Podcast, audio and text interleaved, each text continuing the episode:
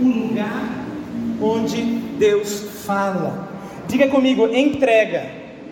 O lugar onde Deus fala. Segunda Pedro, capítulo 2, versículo 19.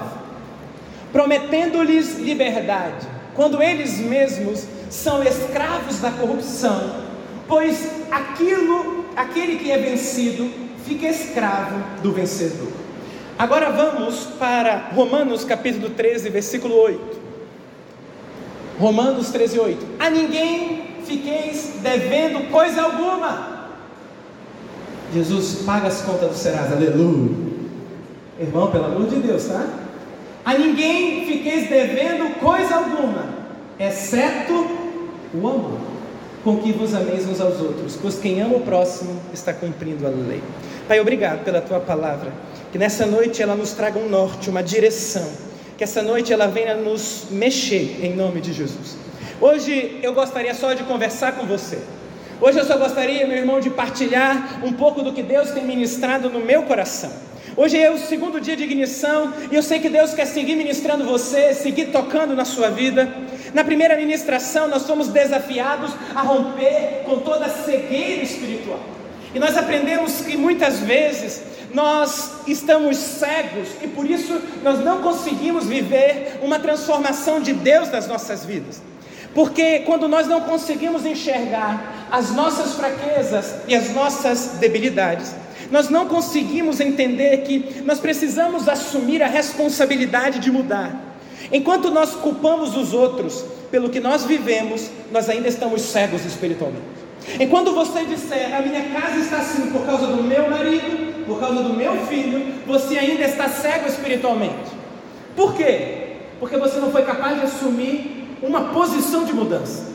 É você, que se é você que está vendo, você é responsável pelo que você está enxergando. Então, querido, muitas vezes eu e você estamos encegueirados, porque nós estamos com dificuldade de assumir a nossa responsabilidade. O grande risco de ficar cego espiritualmente é não perceber que o nosso zelo por Deus, às vezes, se tornou religiosidade. Como a gente viu no, na segunda-feira, isso ocorreu com os fariseus quando eles tiraram da equação do zelo por Deus uma coisa que nunca pode sair: o amor. Quando o seu zelo por Deus tira do seu coração o amor, nós nos tornamos pessoas religiosas. Pois se nós quisermos de fato conhecer a Deus, nós precisamos, antes de tudo, pedir nas nossas vidas um batismo de amor. O amor de Deus, que Ele chama a responsabilidade de ser e não de fazer. Sabe, a igreja dos últimos dias tem olhado para as pessoas como números, com aquilo que elas podem gerar, como o que elas vão poder me dar em troca. Esse não é o amor que procede de Deus. O amor que procede de Deus não é interesseiro. O amor que procede de Deus ama sem ver aquilo que pode receber de volta. Porque se eu estou dizendo que amo uma pessoa, um irmão da igreja, a uma ovelha aqui do nosso aprisco, e eu digo que eu a amo, mas quando ela não corresponde às minhas expectativas, na verdade eu não a amo. Eu amo o que ela pode me dar, eu amo o que ela pode gerar. Por isso, se em 2024 nós quisermos, como igreja, viver um avivamento que nós tanto buscamos há cinco anos, quase, nós precisamos, antes de tudo, pedir um batismo de amor. Porque um crente verdadeiramente cheio do Espírito Santo, ele não é um crente só que flui nos dons espirituais, mas é um crente que está cheio de amor. Eu queria ver, ter tido a oportunidade de ver o Senhor Jesus fisicamente na terra. E de tudo que eu queria ver Jesus fazer, algumas coisas me chamam a atenção. E uma delas é o episódio da mulher pegando o pé. Irmão, você consegue imaginar que o único que poderia apedrejar aquela mulher, ele não a condenou, ele a amou. O nosso zelo por Deus nos faz religiosos quando nós tiramos da equação o amor. Por isso, 1 Coríntios aponta que o amor é paciente, o amor é benigno, o amor não se ufana. Sabe, querido, como pastor, é sempre muito importante nós ficarmos atentos a todo ensino que às vezes parece ser de Deus, mas na verdade não é. E eu tenho visto algumas coisas que têm me deixado em alerta e que eu tenho pregado contra aqui. Por exemplo, você sempre me vem atacando uma doutrina herética da hipergraça. E você sempre vai ver nós confrontando esse ensino. Mas tem outro ensino dos últimos dias que tem me deixado em alerta e que eu tenho orado, que é a cultura de cultivar a presença de Deus pela presença de Deus em si. É a cultura de ficar trancado num quarto de oração 24 horas por dia, 7 dias por semana, com a ideia de que eu estou cultivando a presença de Deus pela presença de Deus. Como se a busca por Deus fosse um fim em si mesmo. Pastor, está errado? Como todo equívoco, está meio errado. Nós devemos buscar a presença de Deus pela presença de Deus? Sim ou não? Sim. Mas uma vez que nos encontramos com a presença de Deus, isso deve nos levar a uma ação de mudança das nossas vidas e a uma ativação da nossa missão. Meu irmão, esses dias eu vi na internet um grupo de irmãos em turnos de oração. E tinha uma frase que quando eu li caiu mal no meu espírito. Essa frase dizia assim: Nós estamos construindo um lugar para a presença. Quantos já ouviram isso? Nós estamos construindo um lugar para que Deus se manifeste. E eu fiquei pensando: por que, que eu estou incomodado? E o Espírito Santo me ministrou, porque esse conceito está errado. Olha o que diz Isaías 66, 1 a 2. Assim diz o Senhor: O céu é o meu trono, e a terra o estrado dos meus pés. Que casa me edificaríeis vós? E qual é o lugar do meu repouso? Porque a minha mão fez todas estas coisas, e todas vieram a existir, diz o Senhor. Mas o homem para quem olharei é este, o aflito e abatido de espírito, que treme diante da minha palavra. Entenda, o lugar da presença de Deus já foi construído. O lugar da presença de Deus é no coração dos filhos redimidos pelo sangue de Jesus. A presença de Deus já habita em nós, o Espírito já habita em nós. O lugar da manifestação da presença de Deus não é nem um lugar de ajuntamento o lugar da manifestação da presença de Deus é o coração daqueles que em Cristo Jesus foram regenerados. Pode parecer estranho o que eu estou falando, mas a cultura de idolatrar a presença pela presença, na verdade está idolatrando a presença pela manifestação da presença e não pela pessoa de Deus. Eu quero te mostrar algo. Lucas 9, 28 a 36. Certo cerca de oito dias depois de proferidas essas palavras, tomando consigo a Pedro, João e Tiago, subiu ao monte com o propósito de orar. E aconteceu que enquanto ele orava, a aparência do seu rosto se transfigurou e suas vestes resplandeceram de brancura. Eis que dois varões falavam com ele, Moisés e Elias, os quais apareceram em glória e falavam da sua partida que ele estava para cumprir em Jerusalém. Pedro e seus companheiros achavam-se premidos de sono, mas conservando-se acordados, viram a glória e os dois varões que estavam com ele. Ao se retirarem estes de Jesus, disse-lhe Pedro: Mestre, bom é estarmos aqui. Então façamos três tendas: uma será tua, outra será de Moisés e outra de Elias, não sabendo, porém, o que dizia.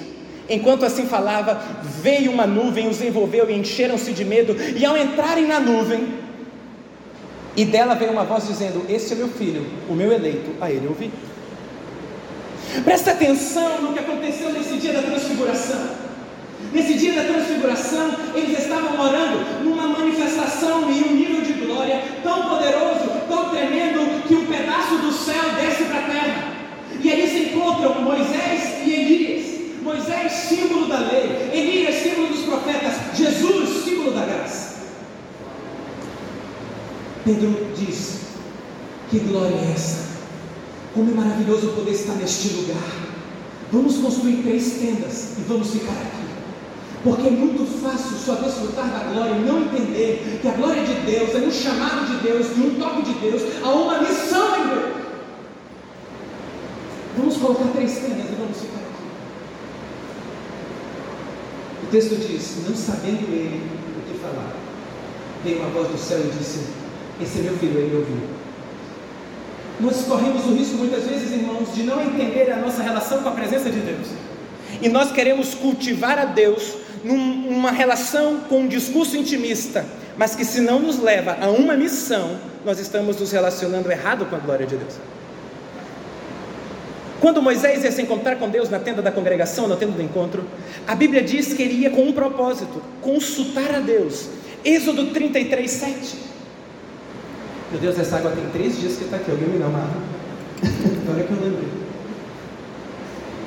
Tem como botar na nova versão internacional? Êxodo 33, 7. O que, que isso tem a ver com restauração? Você já vai entender. Ora, Moisés costumava tomar a tenda e armá-la para si, isso, do lado de fora do acampamento. Ele a chamava a tenda do encontro. Quem quisesse consultar ao Senhor ia à tenda fora do acampamento.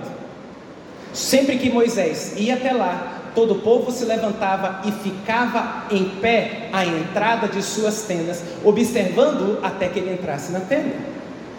Assim que Moisés entrava, a coluna de nuvem descia e ficava à entrada da tenda, enquanto o Senhor falava com Moisés. Quando o povo via a nuvem parada à entrada da tenda, todos prestavam adoração em pé, cada qual na entrada de sua própria tenda. O Senhor falava com Moisés face a face, como quem fala com seu amigo. Depois, Moisés voltava ao acampamento.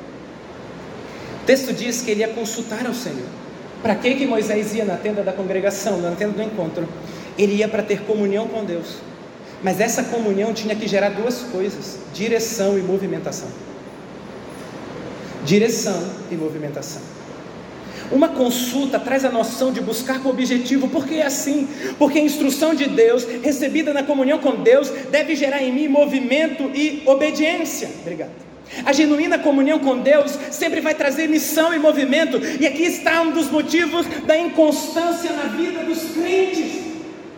Nós estamos cultivando a busca por Deus pela simples busca por Deus. Nós não entendemos que quando nós saímos da tenda do encontro, nós temos que ter ouvido o que Deus falou, e nós temos que nos colocar em movimento, uma uma missão, uma algo que Deus quer nos entregar. Parece muito espiritual construir um lugar para a presença. Mas isso para mim soa como construir três tendas e ficar diante da glória, sem entender que a glória não é nem o fim de si mesmo nessa dimensão. Ela deve ser um toque que vai impulsionar a viver o que Deus quer. Quando Deus chama Moisés para dar a lei, Deus diz: sobe aqui, Moisés sobe. O que, que Moisés recebe naquele dia de comunhão? Instrução. Irmão, você tem que aprender que você vai até a presença de Deus. Quer dizer, a gente não vai, porque a gente nunca sai, mas nós vamos intencionalmente a busca por Deus, buscar instrução, para entrar em movimento, rumo aquilo que é propósito de Deus. Porque o mandamento é ir, não é fique. Deus tem algo para você essa noite. Cada encontro que você tem com Deus deve gerar duas coisas na sua vida.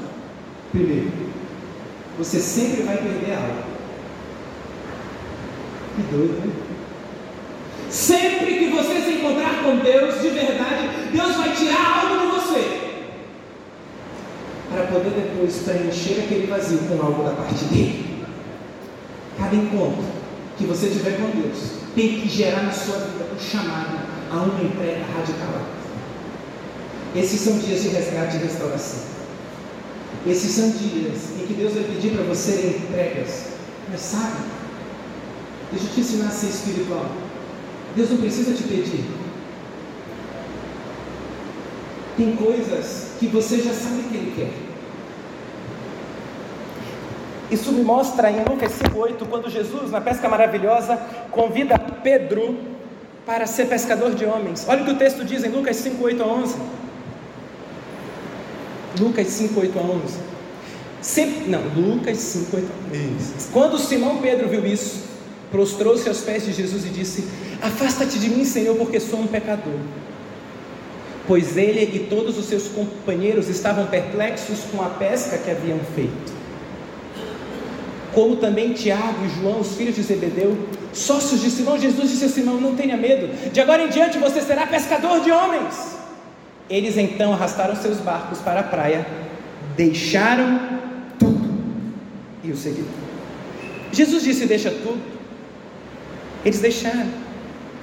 Diante da presença de Deus, você sempre vai ter duas escolhas: ou você vai reter, ou você vai entregar.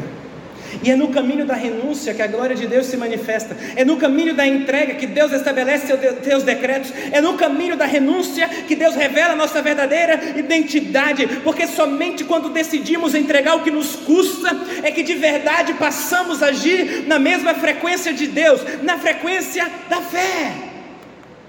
A fé não é gerada na conquista.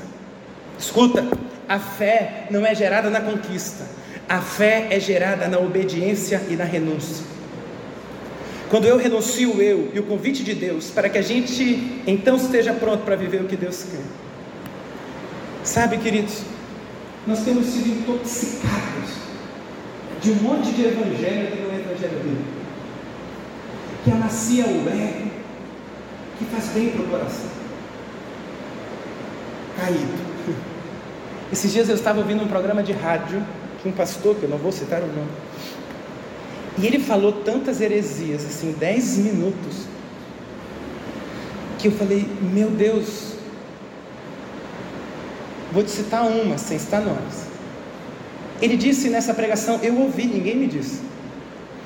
Quando a Bíblia diz sem santidade ninguém verá Deus, ela não está falando do seu relacionamento com Deus, ela está dizendo que se você não for santo, as pessoas não vão ver Deus em você. Irmão, violentou todo o texto bíblico. No mesma pregação ele disse: Porque o Espírito vem convencer o mundo do pecado, mas Deus vem convencer a igreja da justiça, porque você já é estado perfeito em Deus. Ele rasgou toda a carta de 2 Coríntios que diz: renunciar e fazer, pois morrer a vossa natureza carnal. A gente está intoxicado de um falso evangelho, só que o falso evangelho ele nutre a sua alma, mas ele não transforma o seu espírito. O falso evangelho alimenta suas emoções, mas não gera transformação em você.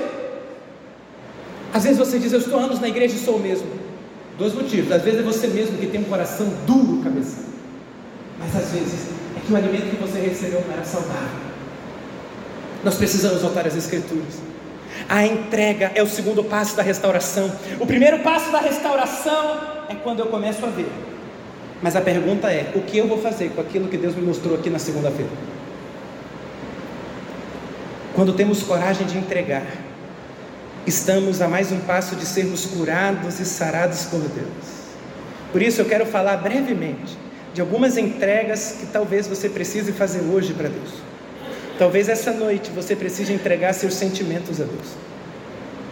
Tem muitas pessoas que não fluem no que Deus quer porque estão aprisionadas a um sentimento, estão aprisionados àquilo que sentem, por isso não conseguem de verdade viver uma vida livre todas as vezes e a cada passo que dão, estão presos a sentimentos, estão presos àquilo que bradam que já venceram, mas que não se entregar, não se entregou de verdade.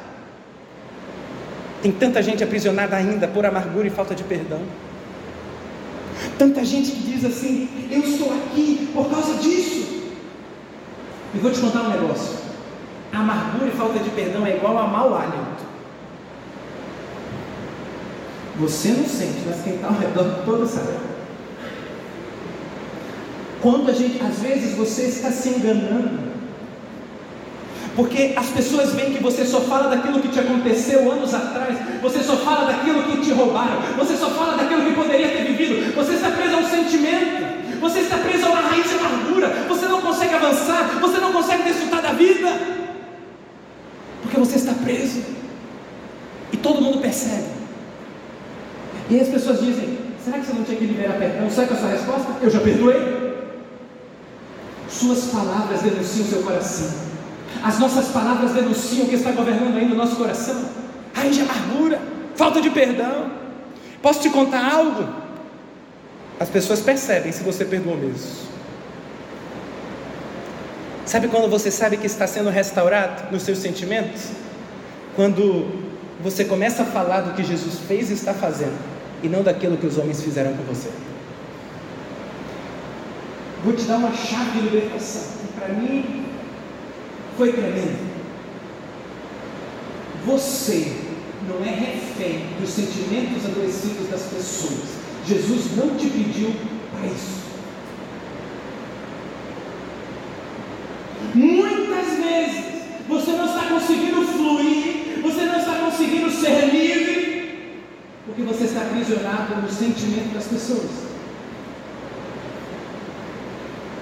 Jesus te manda amar, mas existe algo maior: a fidelidade ao propósito que ele te confia. O apóstolo Paulo disse isso: se eu procurasse agradar a homens, todavia não agradaria a Deus. Quantas vezes nós precisamos fazer essas entregas para que sejamos de fato livres? Pastor, estão falando isso de mim. E daí? Você igual a Jesus? Falaram dele também. A Bíblia diz que olhavam para Jesus e diziam: Ele é beberrão e comilão.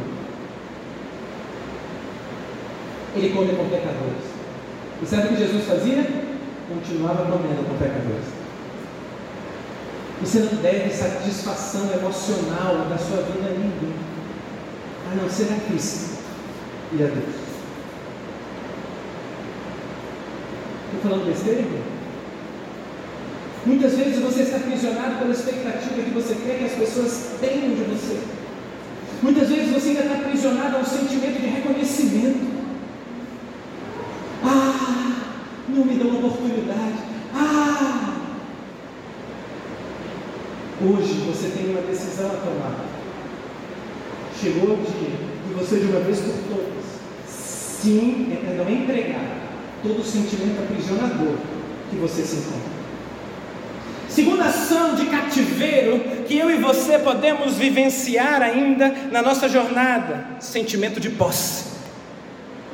Pessoas as que se acham detentores de outras pessoas. Muitas vezes, querido, nós estamos idolatrando algumas coisas da nossa vida, até mesmo ações de Deus.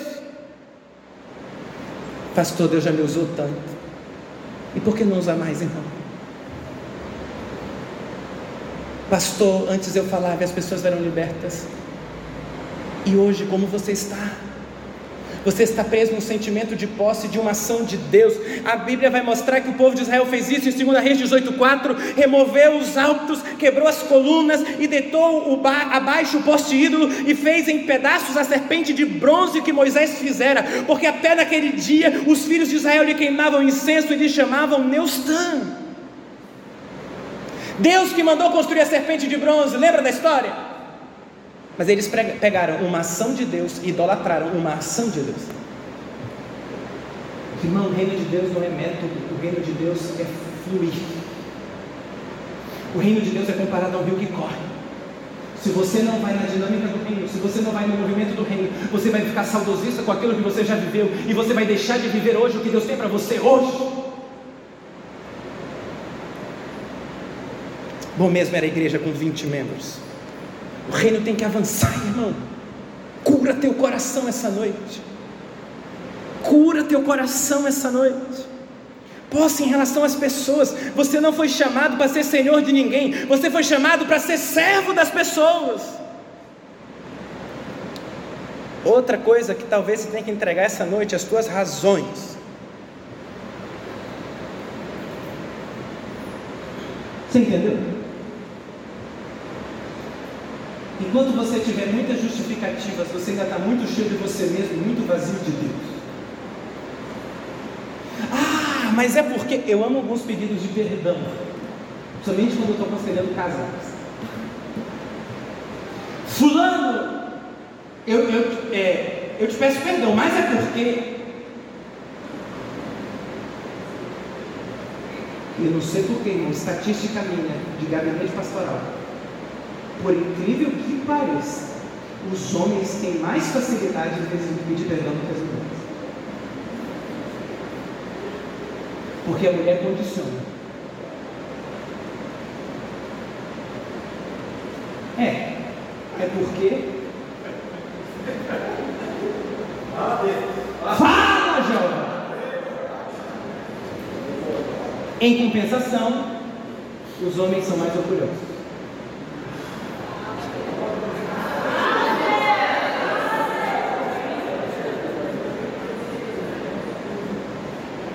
Eu te peço perdão, mas enquanto você não morrer, você vai estar cheio de razões. Enquanto você for cheio de razões, você vai estar aprisionado. Sabe qual é a melhor dádiva da vida cristã? Que se a gente entendesse isso, a gente era livre mais fácil. É entender que eu já morri com Cristo. Morto responde. Morto grita. Morto tem razão. Porque está morto. Por isso que o caminho da cura é a renúncia, porque a renúncia é o caminho da morte. E o caminho da morte é o caminho da vida. Porque Jesus disse: quem quiser ganhar a sua vida, perdê-la, mas quem perder a sua vida por amor de mim e do Evangelho, ganhará. Irmão, se a gente praticasse 15% do que a gente lê na Bíblia, Não, mas isso não acontece aqui, é só na igreja lá da China. Outra coisa que talvez tenha que entregar o seu passado, Isaías 43, 18: Não vos lembreis das coisas passadas, resolva-se essa noite com o seu passado. As sombras do passado nos impedem de ver o novo de Deus em nossas vidas, seja ele bom, seja ele ruim. O reino de Deus precisa avançar. Se não conseguimos lidar com o avanço do reino, estaremos querendo controlar tudo, porque não conseguimos celebrar o nosso presente.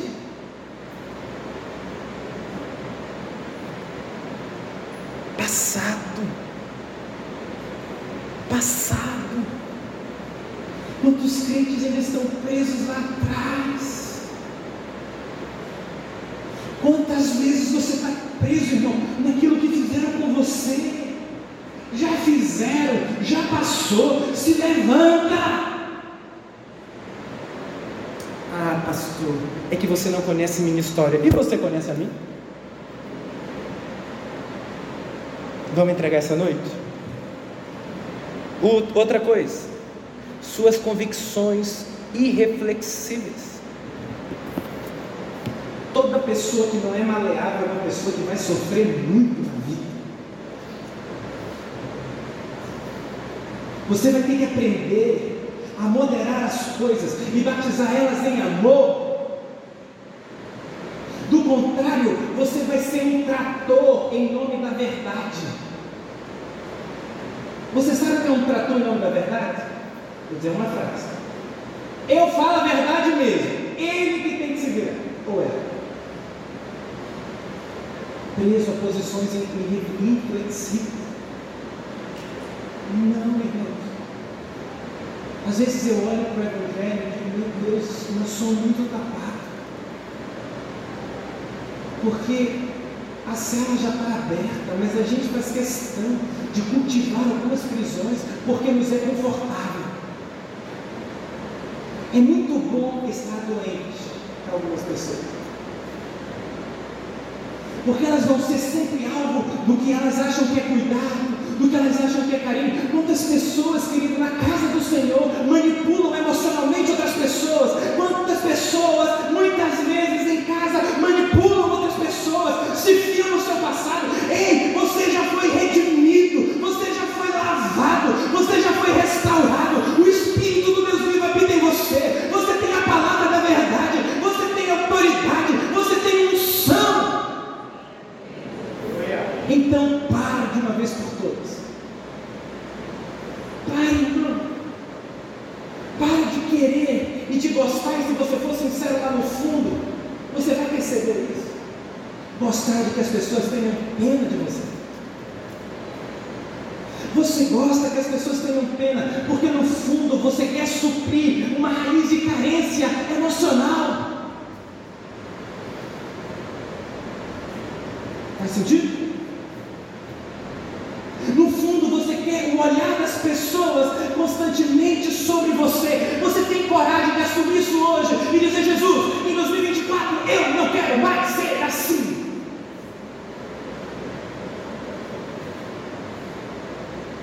Eu não quero mais. E no processo de restauração não fica assim mesmo. Tem gente que já passou por 200 retiros de cura interior e libertação. 200 psicólogos. E nada muda, porque não é o psicólogo, não é o interior. É você que não consegue assumir suas responsabilidades de mudança.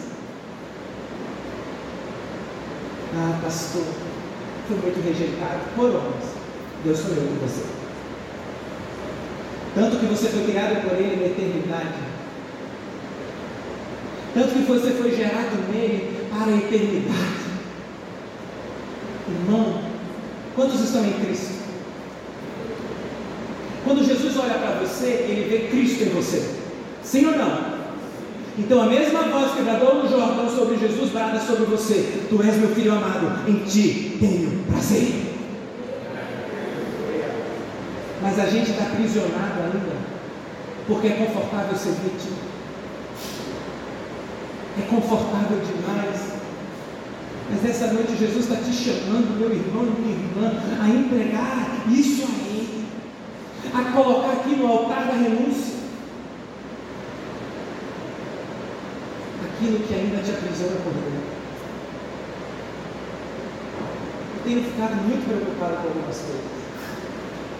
E uma delas é que, às vezes, nós temos encontros aqui, eu vou falar da minha igreja, né? os outros pastores que falem das minhas. Com a glória de Deus tão tremenda. Mas na segunda-feira você volta a falar de doença, você volta a falar que não está bem, você volta a falar, ai, fulano não muda. Não muda você. Porque o dia que você decidir assumir a unção que está sobre a sua vida, a palavra que você carrega, as promessas de Deus, tudo ao seu redor vai mudar. Irmão, você não tem poder sobre a vida do outro, mas você tem poder sobre a sua vida. Então é você quem decide como as circunstâncias vão afetar você e não Deus. Pastor, tenho problemas. Todos temos. Tem uma promessa e toma, faz assim, toma posse. No mundo tereis aflições.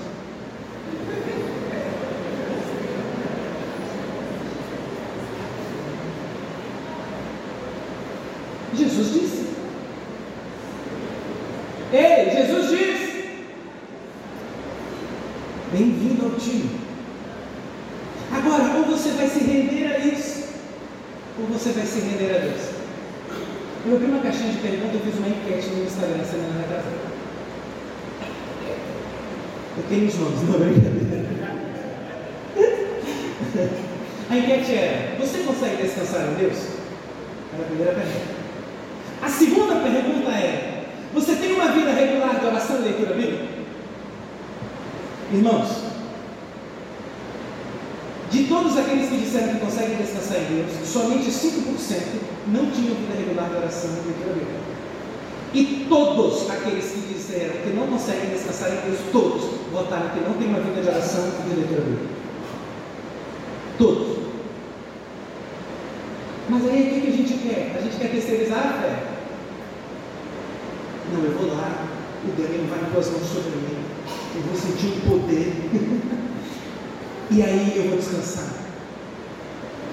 Irmão, não adianta nós pregarmos aqui domingo a domingo que você tem que ir para a presença de Deus buscar se você não buscar.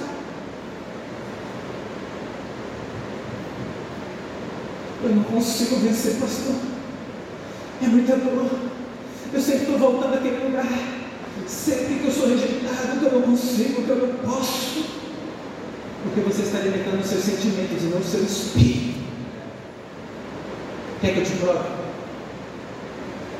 Quantos vem naquele culto ultra mega mito pentecostal que às vezes a gente tem? Você sai daqui e dá um chute na cara do capeta.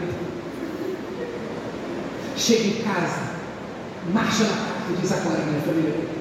Isso dura o quê? Até quarta-feira?